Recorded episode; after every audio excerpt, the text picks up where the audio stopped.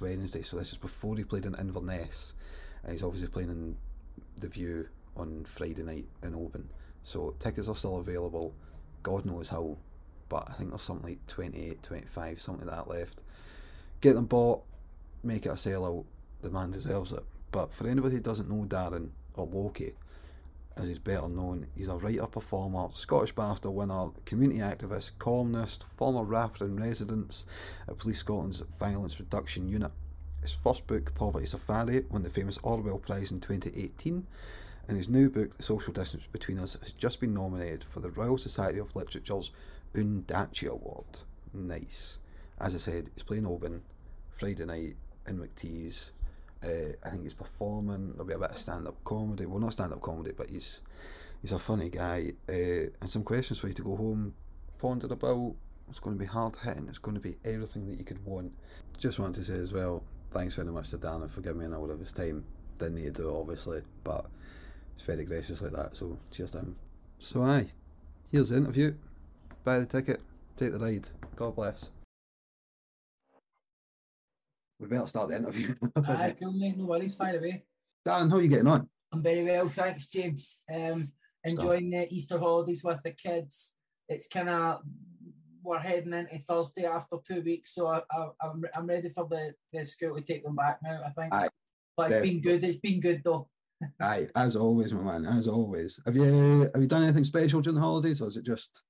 Uh, no, really, just just try to um, just try to relax, man. I'm, I'm luckily like the way I've mapped my year out work wise. Uh, then there's a lot more time for just chilling with family, uh, rather than just the tentacles of work and deadlines. Just getting into every moment of life. You know what I mean? I just uh, that just leads to burnout and stress, and it's no good. So this year I took some steps to just make sure that you know, I do a few emails and that during the day, and maybe I have a wee event here and there during the holidays. But apart from that, holidays a holiday now, so. Aye. Well, I noticed that uh, I noticed that the tour most nights are Friday nights, which is Yeah. perfect. It leaves you the rest of the week.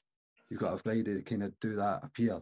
But the tour's in support of your book, The Social Distance Between Us, How Remote Politics Wrecked Britain, which has recently been nominated for the Royal Society of Literature's Ondaatje Award. I've seen that today. That's Yeah. mad. Uh, now, for anyone that's not aware of what the books are about, tell us how they came to fruition. Uh, well, the second book, Social Distance Between Us, is is like thematically similar uh, to the first book, Poverty Safari, uh, except it's a bit broader in scope and it has a kind of uh, more conventionally structured and argued. The first book was a memoir uh, that sort of braided together life experience with local political analysis and cultural analysis. The second book's more of a State of the Union type book that tries to put forward a kind of grand theory about, uh, you know, what about the problems that you can have in a society and a representative democracy where the people who tend to rise to the most powerful positions are underrepresentative of most people in the country. I would Yeah. say that's probably the concise version of what the book is about, but it covers various types of class inequality, whether structural or more objective, like education, uh, and then it also uh, covers cultural issues like language and um, and social connection, and really just tries to to demonstrate on all these different areas how a big distance between decision makers and people on the receiving end of it can lead to uh, even people with good intentions making the problems a lot worse. Now, how's the tour been so far? I see you've been to, well, you've been all over the place. You've been to, well, Inverness coming up on Friday, Liverpool, Kirkcaldy, Irvine, Chester, and Oban. Yeah, did Oh. Newcastle as well. Um, I've got Glasgow, Paisley. I've got two dates down in Devon in July. I've got Plymouth, Brighton. Um, the tour, honestly, the best decision I've made for years. Probably, I would say the boldest decision I've made since deciding to crowdfund the first book. You know, Am I right in saying that this tour's all off your own back? it's all self-funded. It's all initiated by me. I made all the initial contact with all the venues, came up with a pricing system as well to kind of make it accessible to people in places and organizations or venues that uh, normally might get priced out of getting somebody of note, you know what I mean? And I say that in inverted commas, but Yeah. get somebody of, of note to come to a place like Kirkcaldy or to go to a place like um, the Tannahill Centre in Ferguslie Park Right. And so it was like it, it, it came really from recognizing in COVID how much of my income and how much of my career really was all based on other people coming to me with what they think I should do. And there is a beauty in that collaboration, and there is a beauty in um in uh, not having to run about like a blue-arsed fly on the self-employment scene in the arts, which I've already earned my stripes doing. But I also recognised that it had made me a bit lazy and had led to me sometimes taking on work out of a sense of obligation that I should use my platform to do a certain kind of thing or financial incentives to do it. And these are all valid reasons for doing something.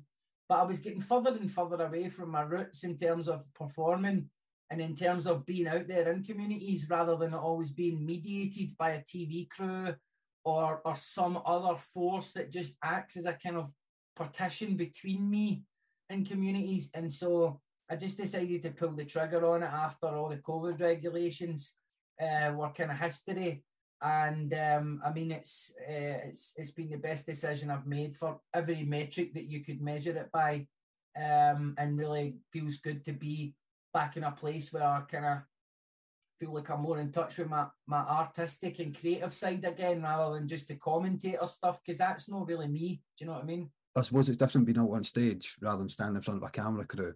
You've got the live audience, you've got the engagement right there in front of you. No, but, but, but what I also have is complete creative control. I don't have to negotiate with anybody. I don't have to uh, I don't have to compromise anything. And I think as an artist, it's really important to have a space where um, it's all on you. You know what I mean? Like I've got enough performance experience to, to know that um, I can walk into a room anywhere in the country and uh, and it's on me. Do you know what I mean?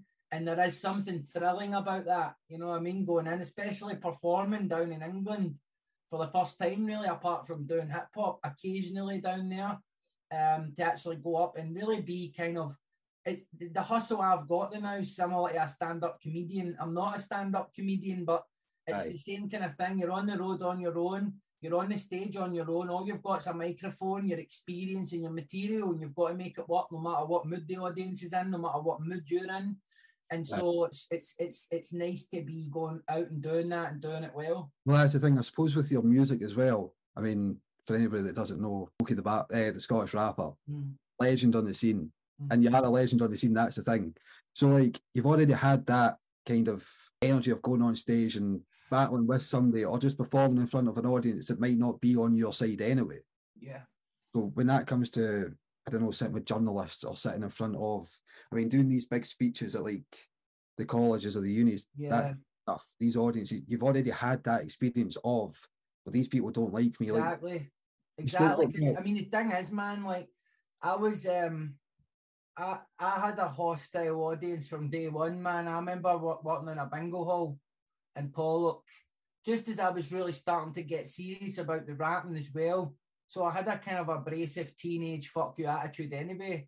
And then right. I went into the, the the I went into the bingo hall and I kind of worked my way up to calling the main stage bingo uh, within a few weeks because I was kind of a natural in terms of being able to hold the crowd. But I was also um, getting into skirmishes with the audience, you know what I mean? Because uh, if their numbers don't come up, they think it's your fault. Personally, I would get death threats. I would get pulled in by management all the time for trying to make jokes about salmonella being in the cafeteria and all that sort of stuff. Do you know what I mean? I remember just like stick my middle finger up at a, a person right to their face, a customer that was just like, you couldn't pay me enough to take that kind of cheek. Do you know what I mean? And then obviously going into the hip hop scene, um, I mean, all the scariest things in my life, generally, whether as an artist or a person, I mean, touch wood, but they're all behind me. So I'm not phased by this world of of the arts and, and culture and media. I mean, you get a bit nervous and the, sometimes it's high stakes, but my, my philosophy really is just what's the worst that can happen?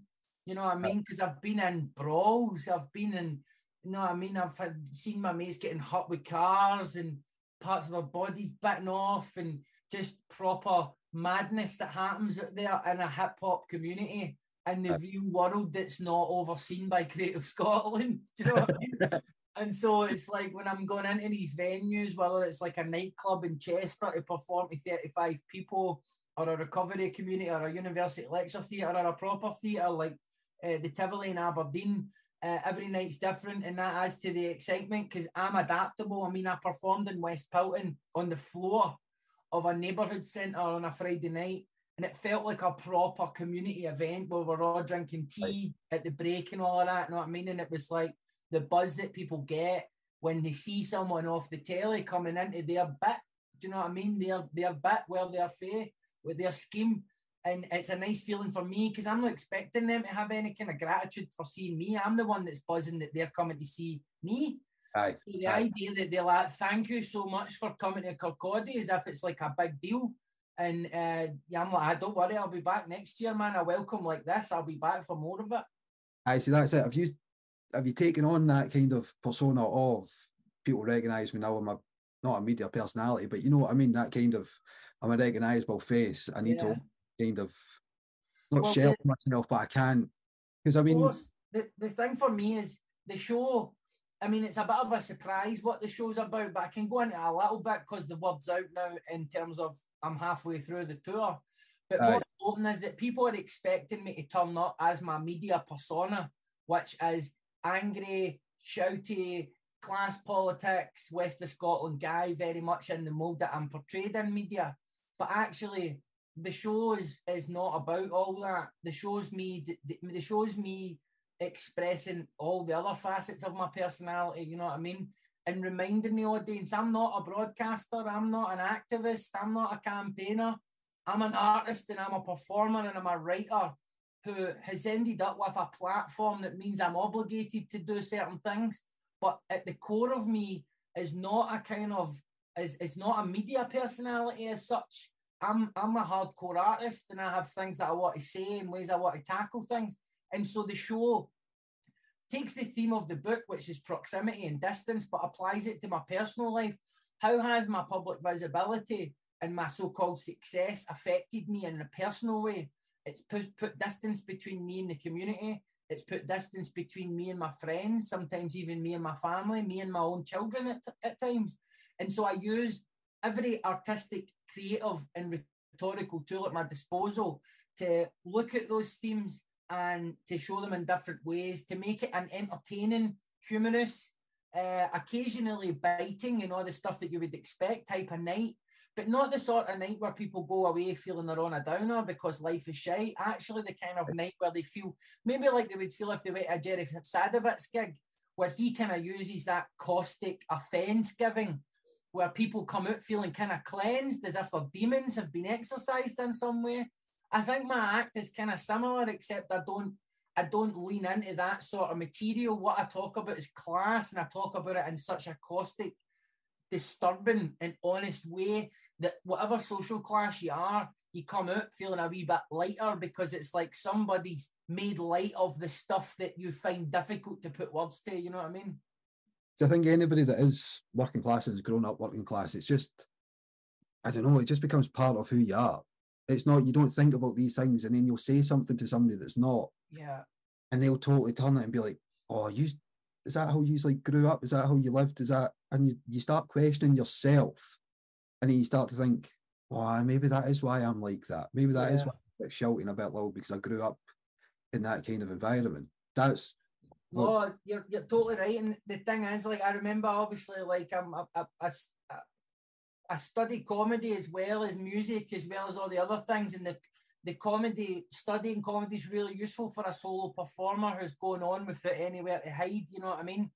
And one of the things I quite enjoyed about what Stewart Lee does is he segregates the audience. So he's got his crowd that know him from day one, right? And then he's got he's got what he refers to as the people who, who are only there because they've seen him on the telly. But what he's really doing is he's breaking it down into class demographics.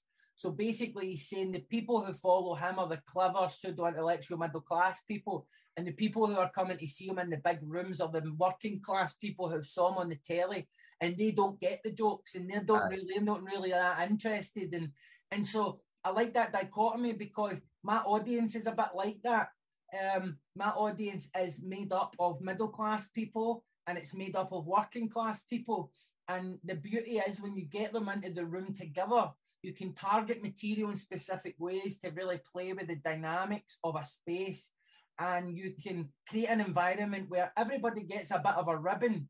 But because I'm giving myself a big ribbon as well, then it means that uh, it gives everyone else permission not to take themselves too seriously. So you can lean a wee bit harder into some of the stereotypes around class. I mean, I've got lines about uh, when you catch your smug face in the driver's side mirror of the Lexus or in the back of a colour coded sauce ladle, and that's for the middle class people. And then for the working class people, I'm, t- I'm telling them about. Um, I'm telling them about, you know, when they meet a middle class person, they'll try to talk up their, their cultural credentials by saying that they like to visit the quiet bit of Tenerife when they don't they don't really realize that oh, middle class people see the entire dominion of Spain as, as the Nando's of international travel. Right. And so you can cross pollinate all of these references to actually get everyone feeling on board together as one, even though you're doing it by pointing out the class differences. Right. Hang on a second. Hello. Oban FM. Find us on Facebook.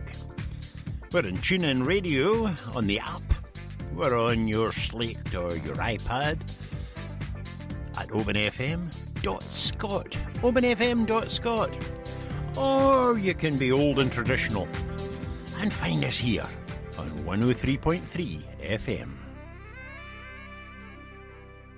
Uh, right, there's a portion in the book uh, and in the TV shows as well, the documentaries that you did for the BBC, where you're in Glen Clover uh, and you're talking to the gamekeeper Mark and the owner of the estate D. Uh, you go into that in the book and the TV show, and you ask them about how big eight thousand acres is. Mm. Now, in the book, you say that it's one acre equals 16 tennis courts in a four by four formation. I've never thought about it like that. But when you break it down to that, 8,000 acres times, you know, 16 tennis courts, that is ridiculous. And you, you obviously go on to say that people can't conceptualize that in the same way that we struggle to understand the difference between 10 billion and 100 billion. Yeah, you know it's yeah. a vast amount, but you've never seen it. You can't picture it. It's all that sort of stuff. And then yeah. you want to say that during the time with D, you start to kind of see things through his eyes, his perspective. Obviously, he's grown up with his struggles and his problems, but they're totally different struggles and problems to every to other people. Yeah. So the two struggles and the two hardships that you face, they are the same, but they're totally different because they're on two different sides of the spectrum. Yeah. So if and people... one, one, one is the, the struggles he faces are the dilemmas of being a landowner, right? And the struggles that other people face are the dilemmas of not owning anything. Property ownership, really, that's I mean, in, in the kind of sociological terminology, you would say you would class that as a social relation, right? Um, a social relation being property ownership, right? So that's the whole basis of capitalism, right? And it was an advance in a way, taking us from a more feudal society where you just automatically owned everything and everybody because you were part of a monarchy uh, or you were a feudal overlord or something like that, right? So there is an advance there where we begin to talk about property rights and if you own property, no one can just come and seize your property without just cause, you know what I mean, a war or whatever like that. Yeah. And right. and so like you know, and from the landowner's perspective, someone like D, he's a small time landowner, right? Now that might seem mad to say that. Um, the the King's Estate, uh, they own six point six billion acres of land, right? So they're they're they're the biggest landowners probably in the world, right? In terms of just acreage and they draw an income from all of that land for different reasons, whether it's rent, whether it's farmers, whether it's fucking holiday resorts, I don't know. But everybody who uses that land for anything has to pay them money. And and so when you start getting into the mechanics of class inequality, then I uh, I do have time for people like D who create employment opportunities, um, who are environmentally minded, and and and who necessarily aren't multi multi millionaires just off the back of being born into a wealthy family. Um, but at the same time, uh, if you spend too much time around people like D, you become remote from the reality, especially in those rural environments where you're not seeing poverty in the sort of high definition that you see in the urban centres. Then you know you can see how politicians start to sort of fall on D's side of the argument all the time uh, especially if they come from his background. They see it from that perspective. So part of my job is to rebalance the discourse so that you're emphasising the counter argument as well. You know what I mean? Aye, like you mentioned earlier, like the rural areas not quite getting the not the same levels of poverty, but maybe not maybe not experience the same the same levels of poverty as cities are, but they obviously do face different challenges. Yeah, yeah. That's the thing. Like, I mean, I've grown up in Oban. I've been here most of my days. Most of my pals have went to uni in Glasgow or Edinburgh. They haven't moved back here. There aren't jobs here for them to live, to work, to try and make money. I mean, one of my pals, he works for a sort of VR company, so it's like simulations down in Glasgow. Like if you want to learn how to drive a train, you go to his company and like he does like the marketing for them. Uh, but there's nothing like that up here. I know I'm not I was speaking on like an Oban kind of central type thing, but it's like that around rural Scotland. It's like that in these areas. So people do tend to flood to the likes of Glasgow, even Inverness, but Glasgow, Aberdeen, Inverness, like whatever. So areas like here are missing out. And I suppose in a way, the ones that are still here might feel like left behind was the rest of the country. I know it will sound ridiculous, uh, and you might not agree, but for me, like I looked at Kate Forbes and I thought, well, she's from here. She's from the Highlands. Do you know what I mean?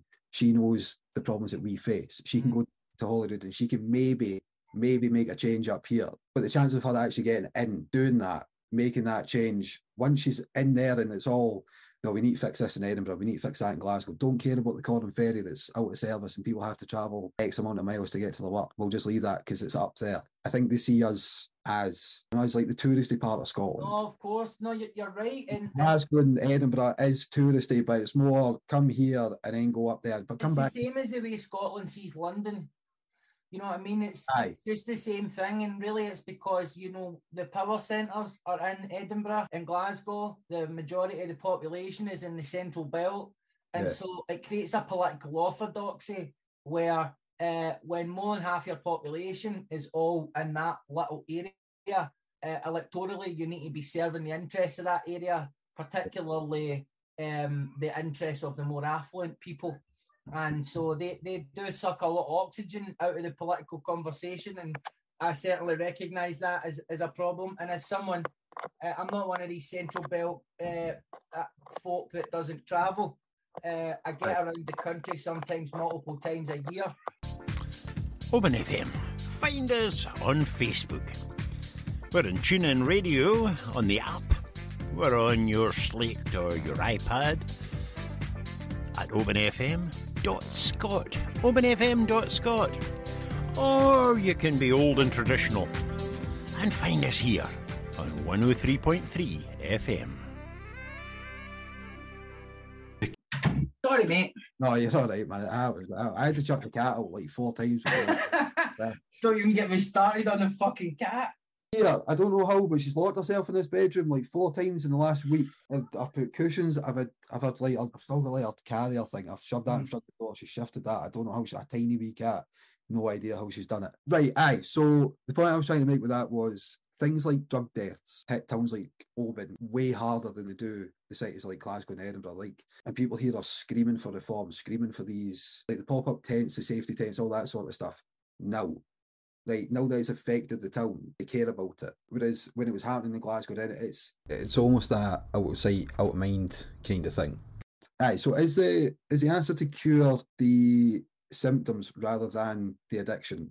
Because a place like Oban, realistically, if you're not 18, there's nothing for you to do. There's no, can, I know a lot of places in Scotland are like that. There isn't anything for you to do. So what do you do? You go and you sit in somebody's flat. It starts. It, it starts. It starts with that. I mean, culturally, we've got a lot of work to do because I mean, just getting out your nut is a rite of passage and almost an obligation culturally, and that's a big problem. In the first instance, right, and everything is occurring within a, a cultural context but the, the, the issues specific to Scotland are kind of of, of are political in nature. Um, decisions about our industrial strategy 40 years ago, uh, which were made in London and weren't necessarily um, we didn't necessarily have the political power or autonomy to come up with our own post-industrial plan for what do you do when all the industry that your towns and cities are all built around uh, just begin to collapse or are closed down. So there was the, the, that that's a kind of political dimension of the issue, right? Then you have the economic fallout from that. So a lot of people become economically inactive. They become dependent on welfare. Some become idle. Uh, violence and drugs begin to grip communities fear begins to grip communities and a negative narrative begins to grip communities that nothing will ever change. Now, these are all ingredients which, in and of themselves, could create a drug crisis. Then we have a um, an ideology within how we respond to drugs, which has not really changed much over the last 30 years. And this is primarily about uh, about a harm reduction model, which uh, has no threshold for determining its own failure. Um, so ever since they've been tracking methadone as a replacement therapy for heroin, and it's a, it's a, it's it's it's it's one of the more effective ways to deal with heroin addiction, provided yeah. provided that you you um, also prescribe psychosocial support. So you need you need someone who's on methadone to also be receiving a higher level of consistent social connection, which is going to also have a medicinal quality to it.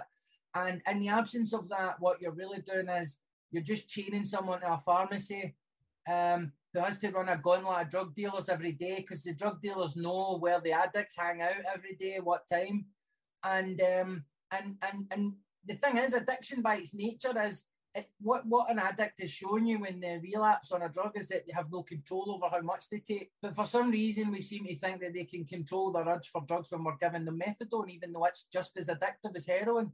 Right. And so, ever since they were tracking drug deaths, then methadone's been shown up on half of the drug deaths, whether that's been 50 drug deaths a year or whether that's been 13 drug deaths a year.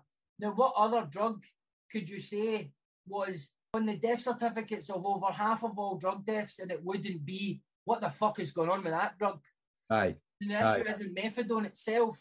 The issue is all of the other issues around drug addiction that don't get addressed in criminal justice, education, uh, social services, and the economy.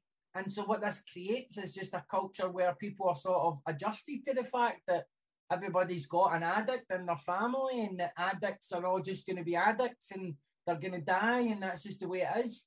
And that's Aye. and that's a difficult thing to address. It's like the Limmy doing Jacqueline McCafferty, eh, isn't it? Like the I lost two years of my life to heroin, five years in a methadone program was meant to get us off it. Aye. That is true. A lot of people do end up more on the recovery than they were on the drug that was the cause. It's like there's a you get this new thing now. Uh, it's for like opioid addiction, but it's a jag. It's a slow release jag, and you get it in your side. Buvidal. I think that's it. Aye, it lasts for like the week. I know somebody that's on that now, but it lasts for like the week. But the problem is that they take that and then there's no support otherwise. They go home, they're still in the same situation, they're still in the same job, they're still in the same flat, they're still they're still, still got the same, same mind. That's it. That's what I used to say to people when I whenever I went to therapy or anything like that, I would say to people, Aye, it's fine, I can do all this stuff, but I can't take this out my head. Yeah. I unplug my brain, set it somewhere and go, right, new thoughts come in. That's yeah. it. Yeah. It's a general kind of build up. You need to get, and you do talk about this in the book. It's like that. It's the self determination of you can only do it if you can do it. Like people can't make a decision. People can't make a decision about getting sober unless they have a powerful example of someone who's done it. This is the problem with a lot of the drug sector in the sense that people become demoralized because all they see is people relapsing and dying. So some of the drug workers themselves don't believe these people can get sober. So how the fuck are they supposed to, as addicts, believe that? And so sometimes when when uh, and and you know there's so we don't have enough time to really go into it in depth. I touch on this. It's a theme in the show. It's a running thread. You know, commenting on the drug crisis and through my own experience and through other other ways that I've had the ding dongs with people in that sector and stuff like that. But generally speaking, you would have to come up with a plan over 15, 20 years uh, that addressed stemming the, the, the rise in deaths in the immediate term, but also was about replumbing the whole drug sector because no matter how much money you pump into it, it's like a canal system.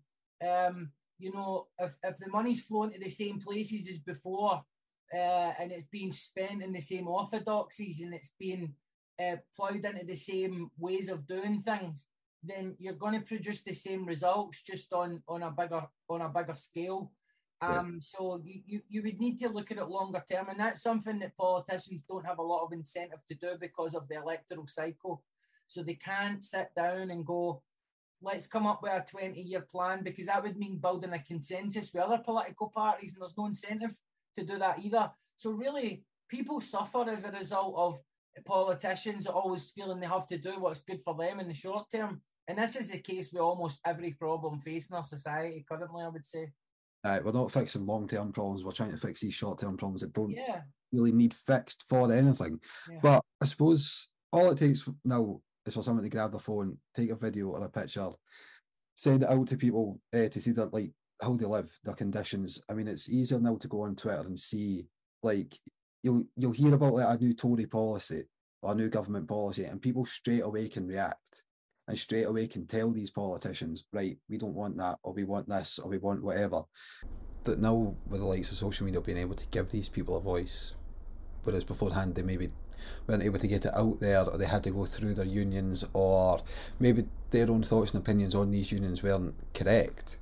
Do you think that there's a case be made that with the likes of Twitter, Instagram, whatever, that those people who 20, 30, 40 years ago, like you said, when those decisions were being made in London to shut down the mines, to shut the shipyards or whatever, that while the strikes and all that worked at the time, if they had the voice of social media, is it something that you think will cause a wave of change? Or do you think they will well, just could I mean if you go back to that time, certainly if you I, I wasn't alive, but one of the things I've tried to do is take into consideration all the different accounts from across the political spectrum of what was going on at that time. A lot of the analysis people like me and you read will just come for the unions, the radical left, who have a socialist conception of all of those dynamics as well as history generally. And so the way that they see it always has to conform to that uh, narrative of class war and all these things, and that's fine, right? And that's an important thing to consider.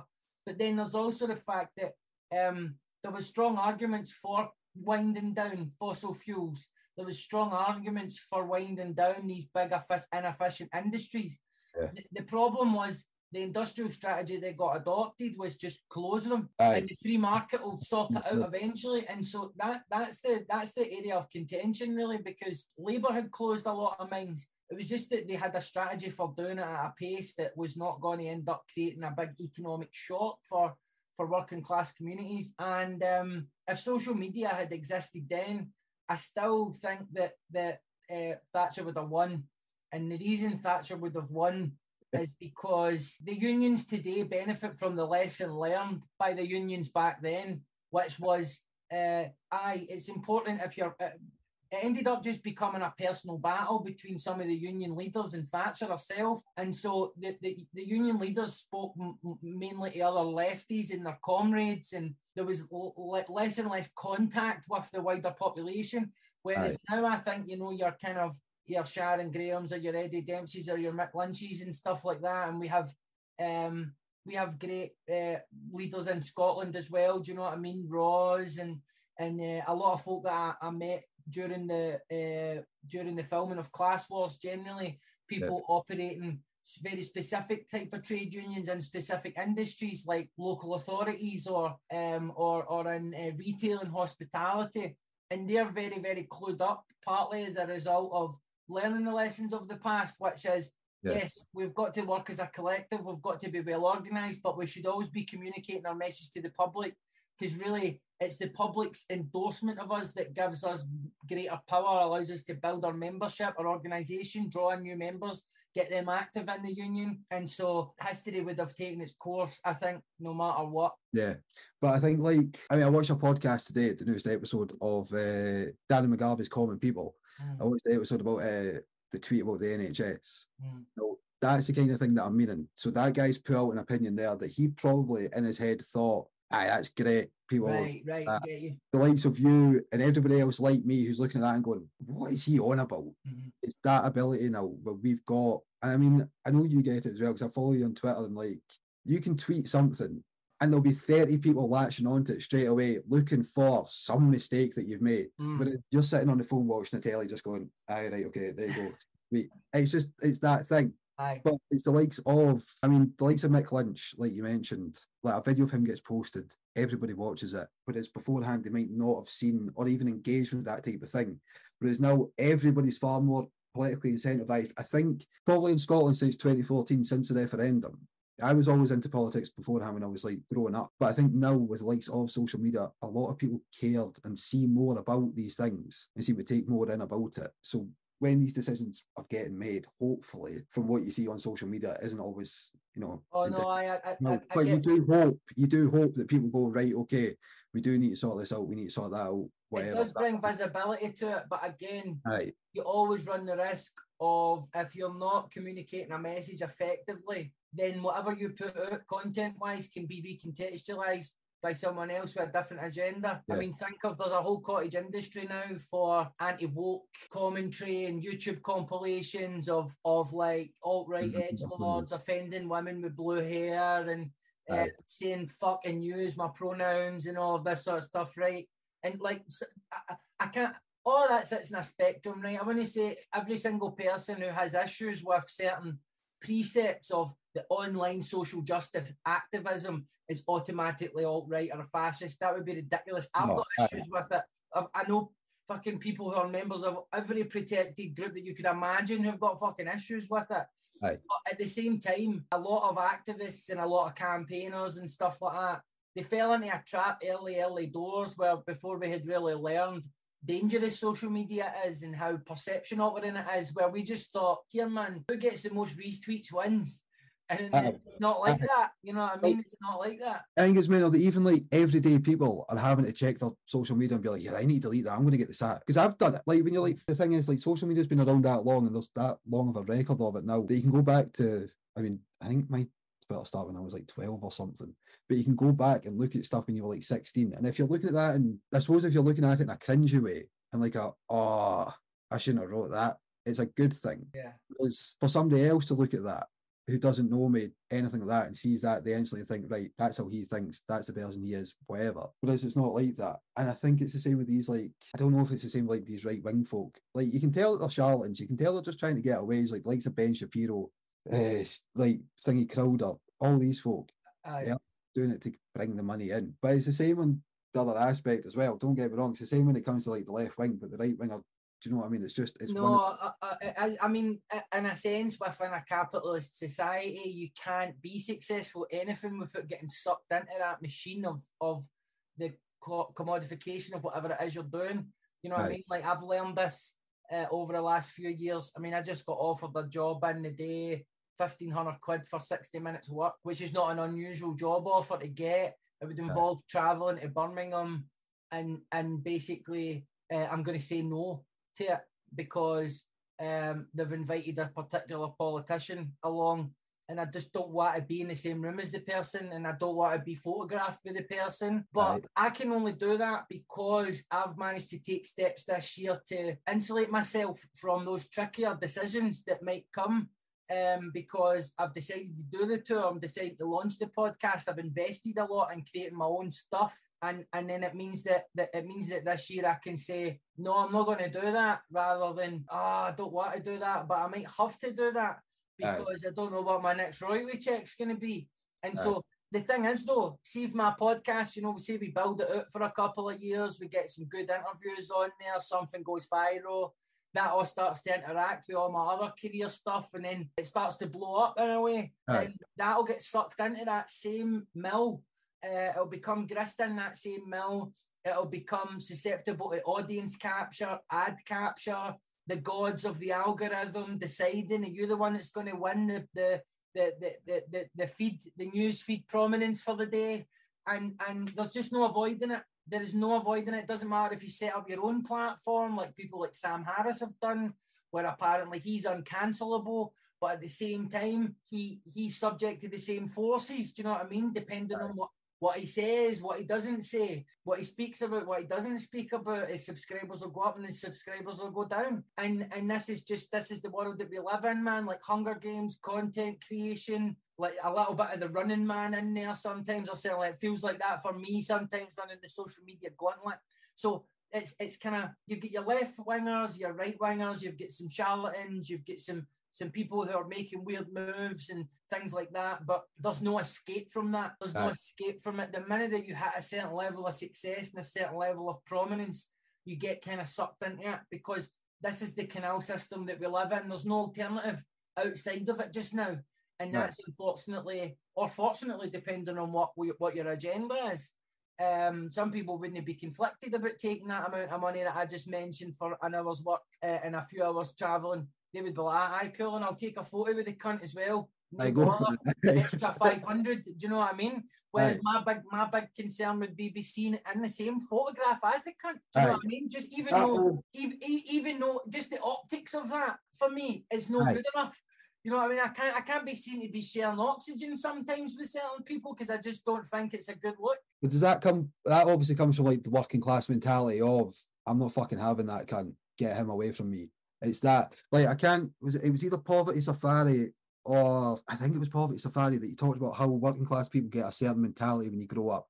Don't let anybody talk about you. Don't let anybody talk about your family, and if they do, smash them. That's it. Aye.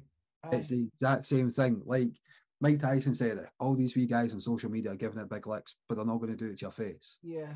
The exact same. There's a different there's a different atmosphere when you're actually there in front of them. They're not seeing let me explain why I wouldn't want to be in the room with this particular politician, right? Turned down, I seen you turn down Fraser Nelson from the Spectator because he said, was, thank fuck you did that. Like, no, no offense if like you're a fan of Fraser Nelson, that I'm not his biggest fan. Well, the thing is that. I, after that, I messaged him and I was saying, listen, I appreciate the offer to like put on an event in London. And I think yeah. there would be certain situations where I would go into that that Lions Den if it was a debate with a certain conservative minded person who I thought was worth worth talking to, and it would be interesting for my audience. But just as a matter of course, I would need to do it in a way that I could explain to the people who are invested in me as an audience, people who come to my shows, who buy my books. I think that they'll always give me a certain level of discretion to make decisions. But I think if I just turned up one day and was like, ah, I'm doing this event at the Spectator in London with no context for why, just for the sheer publicity of it or the sheer cheapness of it or whatever, then I just think that, you know, within myself, I know that maybe I would be asking people who've supported me for years to just make too much of a concession without being given proper context. And it's the same. I, I can't I can't lie, man. I move in a world now where I come across people like that. And my philosophy is always the same in real life or in work or in business. It's really just on a person to person level, if you're cool with me, I'm going to be cool with you. I'm not going to make a big stunt out of being in the same room as you. But like, you know, I'm not going to go and do, I'm not going to put myself in a situation uh, where I might end up being compromised because I'm uh, of my desire to be polite and be kind and be gracious. And then that ending up becoming like perceived as something else other than that, as an endorsement of somebody else's worldview, as an endorsement of of somebody else's politics. You know what I mean? So it's like, but as I say, I come from a place of of privilege to be able to make that decision to say, no, I'm I don't want to endorse your brand. I don't want to go into a room with that sort of person. I'll knock back that money because um it, it's not affecting me in any way. Do you know what I mean? And and so when I say that, I'm not preaching. That's no. part of privilege. Part of your privilege is you can make a decision, you can make the call does this align with my what I want to do now? And then you can just do that. And that's part of the, the freedom that comes with having a wee bit more economic leeway.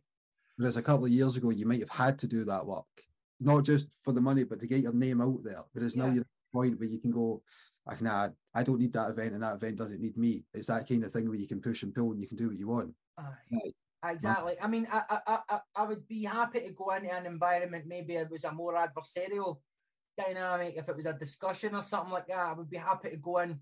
But it's like it's a Tory cabinet minister. Do you know what I mean? And and and and I just I can understand why they've invited me to speak at the thing because it's about it's a it's about leadership or something like that. It's that kind of theme, right? And so I would be happy to go and uh, go and do that. Um, but it's it's like it, I would say out of the whole cabinet, he's one of the more competent ones. But that doesn't mean that I align with him anymore that doesn't mean I align with him anymore politically. I just know he's been in so many governments. Obviously, he can do a job for whoever's in charge. Do you know what I mean? Aye. It would just be weird. It would be weird. It would be weird because one of the dangers I see when you're kind of you're a naturally kind of um, uh, conversational person, an open person. One of the things about how how how uh, how, how you can get co-opted um, politically is that the minute that you go into a room with somebody that you previously perceived as an enemy, and then they're charismatic, they're kind, they're funny. It humanizes them in a way. And so Aye. you have to be careful about who gets humanized because obviously you understand everybody's a human, everybody's complex, everybody has a rich experience that they draw from, and that you can't pinpoint a person's entire essence just through their political position on a specific issue. Yeah. But also, once you've humanized them, then it makes them harder to hold to account. Once you have a personal connection to someone, once you've like met someone, uh, then then the tendency actually is the opposite of holding them to account. The tendency is to then become someone who kind of tries to explain things on their behalf because you kind of like we talked about with D earlier, you start to see it from their point of view because you've met them. And uh, politicians and journalists are really good at this. Politicians and journalists, man, they're so charming. And when they talk to you, they make you feel like you're the only person in the whole fucking world. And Aye. you just start talking to them in a way that you wouldn't talk normally. And this is part of their skill, their manipulation. Uh, they're very good at it. And so sometimes I just choose not to put myself in that because I'm susceptible to that because I just I, I, I like to be human when I'm around people and and give myself over to those forces. So sometimes I'm better just not being in the room and then you don't get humanized. You know what I mean? Aye, well, that's it. Do so much. No, but it's true. But you're right. Uh, you're right because there is. I mean, like growing up in a place like this, like you do, you get to know people that normally you wouldn't get to know. Like my cousin married, uh, and we went to the wedding, and he said, "Do you know who that guy is?" And I went, "No." And he went, "Oh, that's the highest judge in Scotland." And I was like, "What the fuck have you managed this?" I was like, "What the fuck are you on about?" It was like, Aye. eh, "We grew up in Oban, we were kicking about with all these people." But I suppose it came that kind of relates like back to your book, where it is like you get put in those situations and you can adapt because you've had to adapt Yeah. have to put on a certain accent when you're doing interviews like this so that you come across well, so that you come across help. Whereas certainly with your pals, you can just kind of mumble and talk whatever you want, do Yeah. whatever you want, speak however you want. It's all that sort of stuff. So like I suppose when if you're sitting in a room with, like you said, a Tory cabinet minister, there is that side of you that comes out of articulate side of it. But then there's the pure kind of not like the primal instinct to urge. It's like that that working class mentality of I'm not having this guy. That's it. Aye. So I suppose it's kind of not saving yourself, but saving everything from that.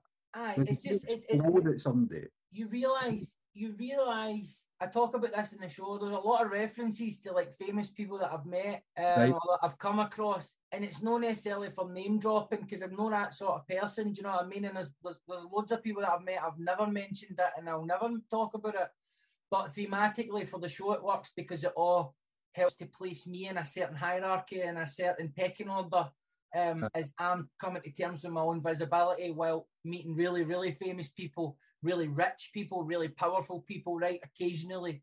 And so it's me kind of talking about how weird that is or funny instances or interactions. I talk about being approached by Paolo Nutini's manager during the pandemic and a funny moment where uh, basically, coincidentally, before Paolo Nutini's manager got in touch with me, I'd had a random dream about Paolo Nutini and it was quite recent to that moment. Right. And, and so while I was in there interaction with his manager, I just kind of blurted it out because I was overwhelmed with the sense of coincidence. Do you know what I mean?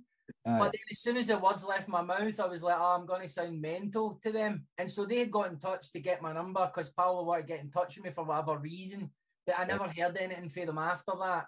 And the thing is, I understand within myself, uh, people are very busy, uh, all of that sort of stuff. But the thing is, um, the joke in the show is just about how I felt so humiliated and cringing at m- how I accounted for myself in that interaction that my Aye. only way out of it was to hate, start hating Paolo Nutini and to start being aggressive about Paolo Nutini. So the whole the whole thing comes into kind of a kind of parody of me dissing Paolo Nutini. Do you know what I mean? For a joke. Aye. Aye. So it's it's like, but the thing is, man, like, um, when you when you are moving in that world, the first thing that you notice is, um, really famous people are used to having so much of a fuss made over them that someone like me who doesn't really care about celebrity and who doesn't really care if you're famous, um, can come across as a bit kind of self-assured and a bit of a cunt because Aye. they're used to people just being so, oh my god, it's you. Oh my god, it's you. And I'm just like, I mean, I, I know what I'm about. I'm I'm like a fully formed human being. And, and, and, and I'll contend with anybody in any situation. So the fame in and of itself, I don't get starstruck. I've never asked anybody for an autograph. I mean, I've met more famous people than I could count, and I have never once asked for a selfie. I wouldn't bother people like that. I wouldn't Aye. want to and get in people's personal space like that. like having a conversation is cool with me. But at the same time, what I do notice is there is a kind of deference that can kick in. There is a kind of uh, you start buying into this idea that maybe those people should be treated a bit different, that they're a wee bit special. Um, and then this kind of rubs off on you because you think, well, if they're a wee bit special and then I'm in these rooms with them, does that mean I'm a wee bit special? And Aye. so, you know, your whole class politics gets inverted and flung about and it challenges you, you know what I mean? Because I can see why some people would just sell out like that. I mean, some people call me a seller, but they don't have any idea about the things I've knocked back, the, the things I've declined, the, the opportunities I didn't explore because I just didn't think it would have been worth the compromise.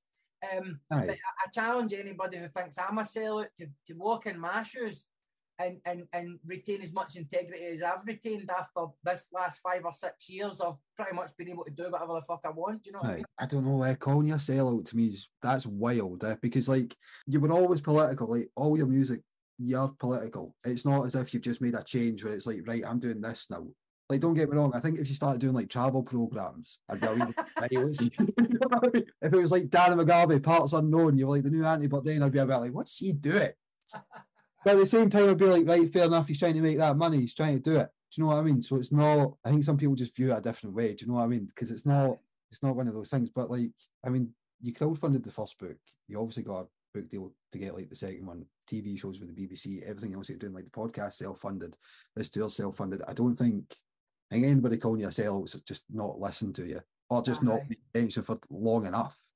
Definitely. But you, but the, the, the deeper point there is that with the kind of access that I've got and the kind of reputation that I've got now, um, and a wee bit of the clout that you get after you win a few awards for different things, Aye. it'd be very easy to cash in.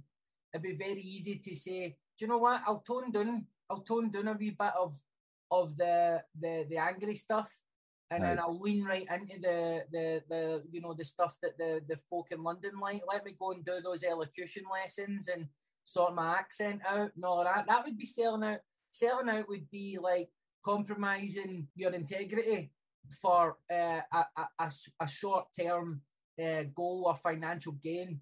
And, and and there just there just isn't really there's no really a, there's no really an evidence of me consistently doing that.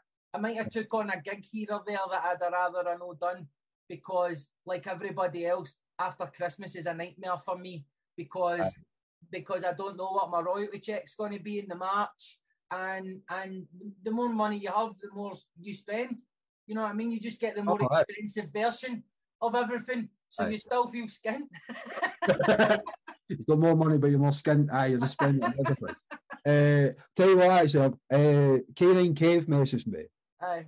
He wanted me to give you a shout as well. Uh, I told him that I was interviewing you, and he was like, "No way!" And I was like, "Aye." He just gave me all these No, I stories. love Kev, Yeah. man. A lot of respect for Kev. And a lot of. I, I remember when he was just kind of starting out in the scene, and like everybody, we have a hard time in the beginning. There's a lot of naysayers. Aye. There's a lot of people who think, "What are you? What are you doing, Ratham?" though? I mean, it's Aye. all right for everybody else to be doing. What are you doing? And the thing is, man, th- that boy's persistence and that boy's decency, his mannerisms. I mean, Aye. he was just always streets ahead of everybody in terms of understanding. See, if you treat people nice, people will treat you nice. And I think it just took people who weren't there, like close to him a while to understand that he He's was not like going to be sly or anything like that. he He's was the real deal. He was just Aye. always the real deal. Always just pure, as the Edinburgh cunts would say, gen up, right? Just like straight up, no agenda, always kind things to say. And you know what, man? It's people like that that make the hip hop community more pleasant. You know what I mean? It offsets a lot of the braggadocio and the kiddie on aggression, and everybody's a hard man when they're steaming, but they wouldn't go to their house sober. And then you've got a guy like him, a responsible man. Do you know what I mean? Like, uh, who's just like, he's just always been on the level. He's always been brand new. So just, I have a lot of respect for him. And I, I bump into a few, like my man Jamie, I was telling you about earlier, just creatives for up that neck of the woods. Do you know what I mean? In the Highlands on my travels, uh, a number of different fields. But obviously, music and hip hop and poetry being the one where I kind of cross paths with people the most. Magic, man. I actually watched your, uh, is it your call, you call that radio set? Is it Scotland Today? Hey, the Scotland Today on that. That version of Scotland Today is phenomenal. Like the live version of you doing that is brilliant on that. Uh, I'm trying to get like a non-explicit version. Aye, a radio edit. I like a radio edit or something because I can't. Right, so Oban FM's like a total community radio. I've only started doing this like two months ago, and I want to get like I want to get people that like K9 Kev or like other bands here or other artists or whatever. Give them a platform on the radio because it's like Yeah, like to Spotify and that now you've got all this stuff. You can see the algorithms, you can see whatever, you can see oh that town likes this, that town whatever. So do you know what I mean? I'm trying to get people to come here, like maybe like yourself, to actually perform, like to actually do stuff. But I don't know if Oban's got that gig venue really. But it's stuff like that that I'm trying Well, to get. when I come up, I'm going to be playing in that the view, Aye, um, which I've not been in. Um, I don't know what, what the setup's like, um, but I mean, I mean, Ke- Kev was showing me pictures of- of it, and I was like, "Where's the stage?" And then he was like, "Show me another picture." So again, it's a different, another different venue for anybody else that I've played. You know, what I aye, something else for you to like contend with. mean? aye. Right, thanks very much, darling. I, I've ran out of questions. I've ran out of things to say. No worries, mate. To say, but you know what I mean. I don't want to take all your time up. Uh, you've been good enough to give me an hour there. I'm sorry about that at the start. Oh no, it was that was my phone. My phone was just having a panic attack. Um, but but it's got because I've downloaded so many clips on it. Was we're uploading things to the podcast, so I've got to download them and watch them. So my phone memory's just packed out.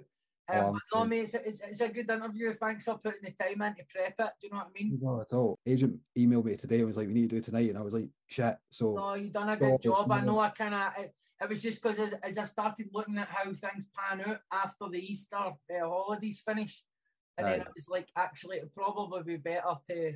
It probably better to do it sooner rather than later. You know what I mean? Because Aye. as I as I head into the weekend, man, the weekends really my only days off when I don't have the kids, and I just need to recuperate then. But listen, I'll catch up with you when I'm up. I'm going to be up. I'll be staying the night in Oban anyway, so I'll be able to catch up with you and, and get the chat and that. perfect. No bother at all, mate. Well, I'll be there anyway. Looking Nice forward to one. class. Perfect. Thanks Stuff, very much. mate. Have a good night, right? You too. Bye. Beautiful. Cracking show for uh, K9 Kev at the end there. Big shout out to Darren for doing that as well. Really didn't expect his uh, his agent to reply to me, or even himself to reply to me, but the fact that they both did is magic. I think it says a lot about him. Uh, to be doing stuff like this, wee tiny community radio show, and obviously this shitty fucking podcast I'm doing. I'm only joking. Uh, shout out to him. So, aye, people, buy a ticket, go see him on Friday night. Uh, we want stuff like this to come to the town. We want people like him to come to the town. So obviously, if you don't go, they won't come back. Buy a ticket, take the ride, all the rest of it. Having Jambo, you're not. It's easy now.